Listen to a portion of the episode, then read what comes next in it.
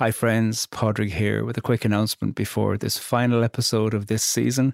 We will be back in September with season 6, and also in the autumn time we have a Poetry Unbound book.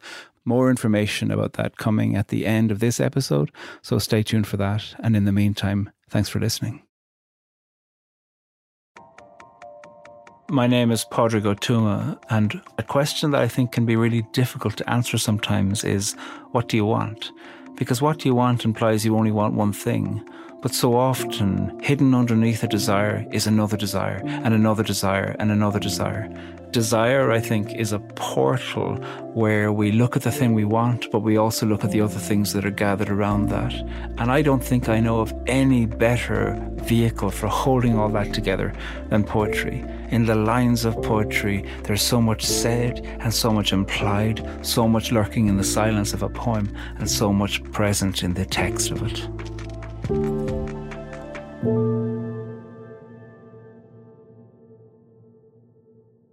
Crossing Half of China to Sleep With You by Yu Xiuhua, translated by Ming Di. To sleep with you or to be slept, what's the difference if there's any? Two bodies collide, the force, the flower pushed open by the force, the virtual spring and the flowering. Nothing more than this, and this we mistake as life restarting. In half of China things are happening. Volcanoes erupting, rivers running dry, political prisoners and displaced workers abandoned, elk deer and red-crowned cranes shot. I cross the hail of bullets to sleep with you. I press many nights into one morning to sleep with you. I run across many of me, and many of me run into one to sleep with you. Yet I can be misled by butterflies, of course, and mistake praise as spring, a village like Hengdian as home. But all of these are absolutely indispensable reasons that I sleep with you.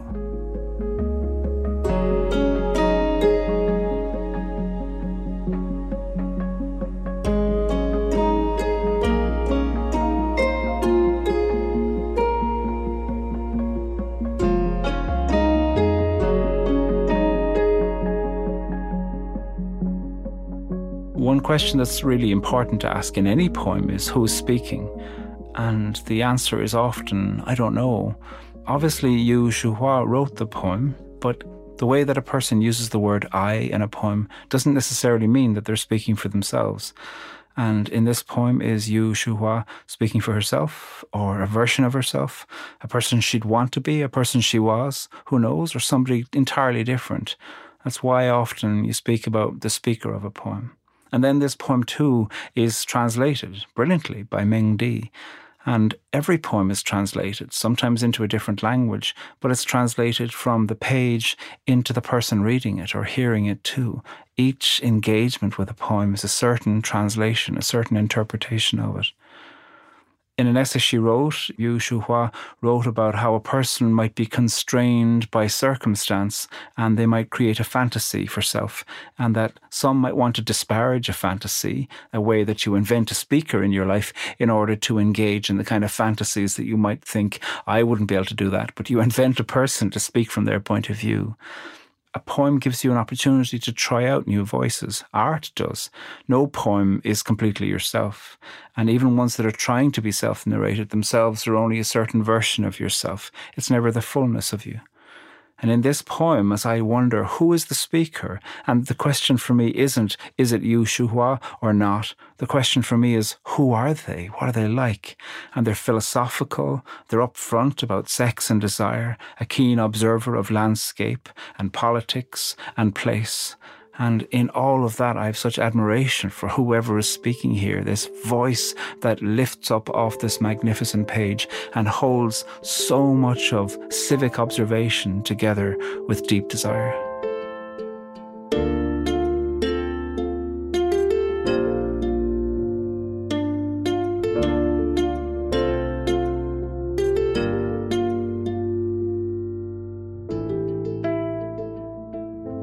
There's deep reflection on what desire is in this poem. Nothing more than this, and this we mistake as life restarting. So is she saying that desire is actually life ending or just starting? What's she saying? It's not entirely clear, but she is offering quite brilliantly that desire can be many things at once. Desire can be enlivening or it can be closing. And here desire is a force like death and life and drive, and it's a yearning and a pursuit, and it's physical and it destroys and creates, and it can be a distraction as well. Toward the end of the poem there's this turn, yet I can be misled. And then there's three things that could mislead whoever's speaking, and I love them. By butterflies, by mistaking praise as spring, and a village like Hengdian as home. You could be misled by beauty, by praise, or by a sense of belonging. What an amazing critique of the human enterprise that's happening here, not just in the context of desire, but in the context of living, to pay attention to the things that can be misleading, not just the things that are misleading that would be condemnatory, but the things that could be distracting from the true work, which in this poem is crossing half of China to sleep with you.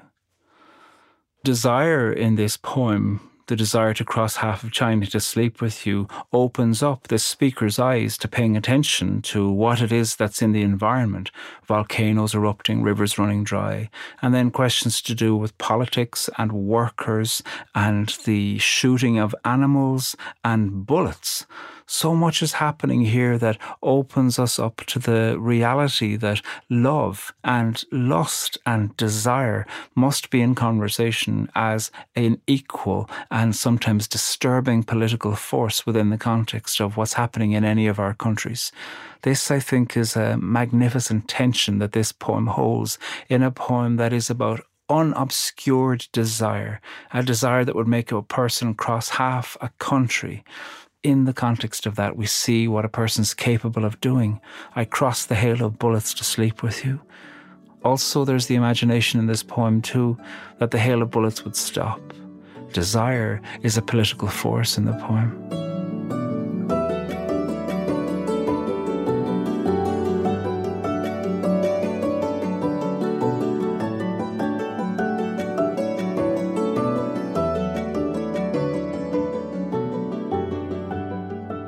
The title of this poem, Crossing Half of China to Sleep With You, there's another time that half of China occurs too in the poem. In half of China, things are happening.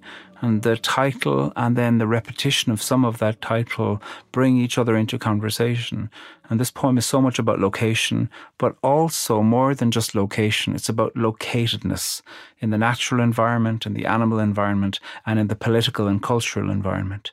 Where is it that you are experiencing your desire?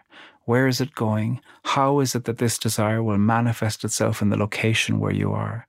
And all of these are being wrapped up into the speaking voice of this overwhelming poem. Yu Xiuhua was born in Hengdian village in Hubei province in China. So Hengdian, that's referenced toward the end of the poem, you can be misled by butterflies or praise or seeing a village like Hengdian as home. Hengdian is a reference to where she's from. She was born with cerebral palsy, and that has resulted in mobility and speech needs. And so much of her poetry addresses existential questions of life, questions to do with love and desire and existence and politics and stigma, as well as writing and also nature. All of these great existential themes are ones around which her poetry circles.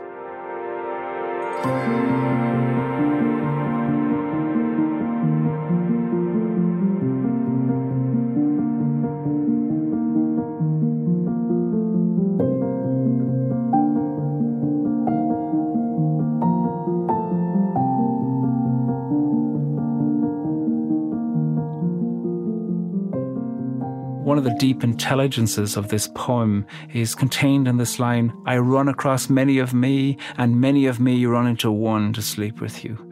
This is an intuition about the reality that no person is just one thing. Every person is many things. And in the context of our relatedness to each other, there are many of me relate to the many of you. And this is something that poetry can continually remind us. A speaker in a poem is only a part of you. It's only a voice of you. It's only a fantasy or an imagination or a past or a future you or a you that you'd like to be. And all of these have elements of truth in them, an echo of who it is that's writing this. And any performed speech, any conversation is only a part of me. How is it that we can find a way not to try to stuff all of them into one, but to allow the multitudes of the self to be in conversation with the self and with others?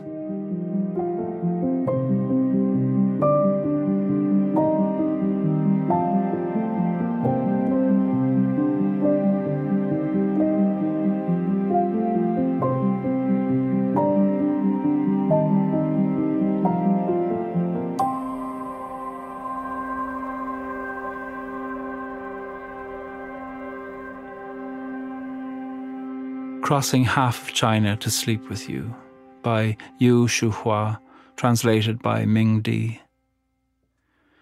To sleep with you or to be slept, what's the difference if there's any?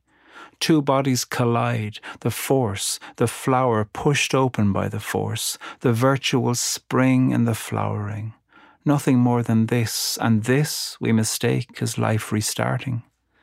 In half of China, things are happening. Volcanoes erupting, rivers running dry, political prisoners and displaced workers abandoned, elk deer and red-crowned cranes shot. I cross the hail of bullets to sleep with you. I press many nights into one morning to sleep with you. I run across many of me, and many of me run into one to sleep with you. Yet I can be misled by butterflies, of course, and mistake praise as spring, a village like Hengdian as home. But all of these are absolutely indispensable reasons that I sleep with you.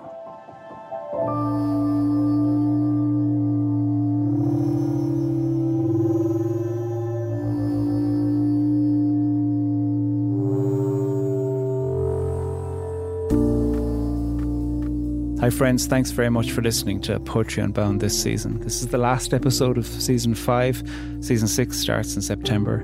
And in October, there's a Poetry Unbound book going to be released. You can pre-order it at your local bookshop or wherever you do that. And we have a Poetry Unbound newsletter that's starting up this summer too. You can subscribe to that. There's a link in the show notes. But you can also just go to onbeing.org/poetryunbound. We've got a questionnaire there and we've got information, and I'll be writing every few weeks about what's happening and giving you some insights into the show, and I would love to be in touch with you through that.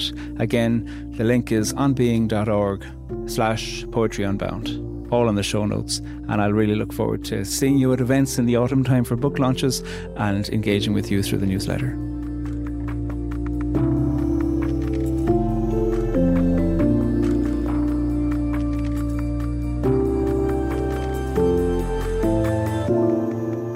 Crossing Half of China to Sleep With You by Yu Xiuhua was published in World Literature Today. Thank you to Ming Di, who gave us permission to use her translation of the poem.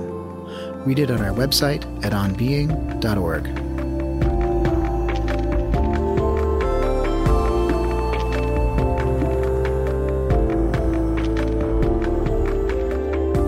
Poetry Unbound is Gautam Srikishan, Aaron Kalasako, Eddie Gonzalez, Lillian Vo, Lucas Johnson, Kayla Edwards, and me, Chris Hegel.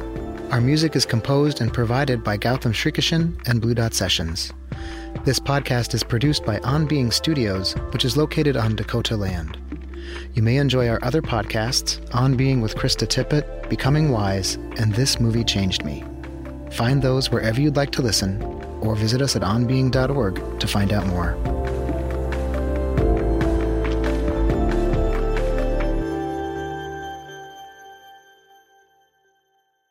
This podcast is produced by On Being Studios in Minneapolis, Minnesota.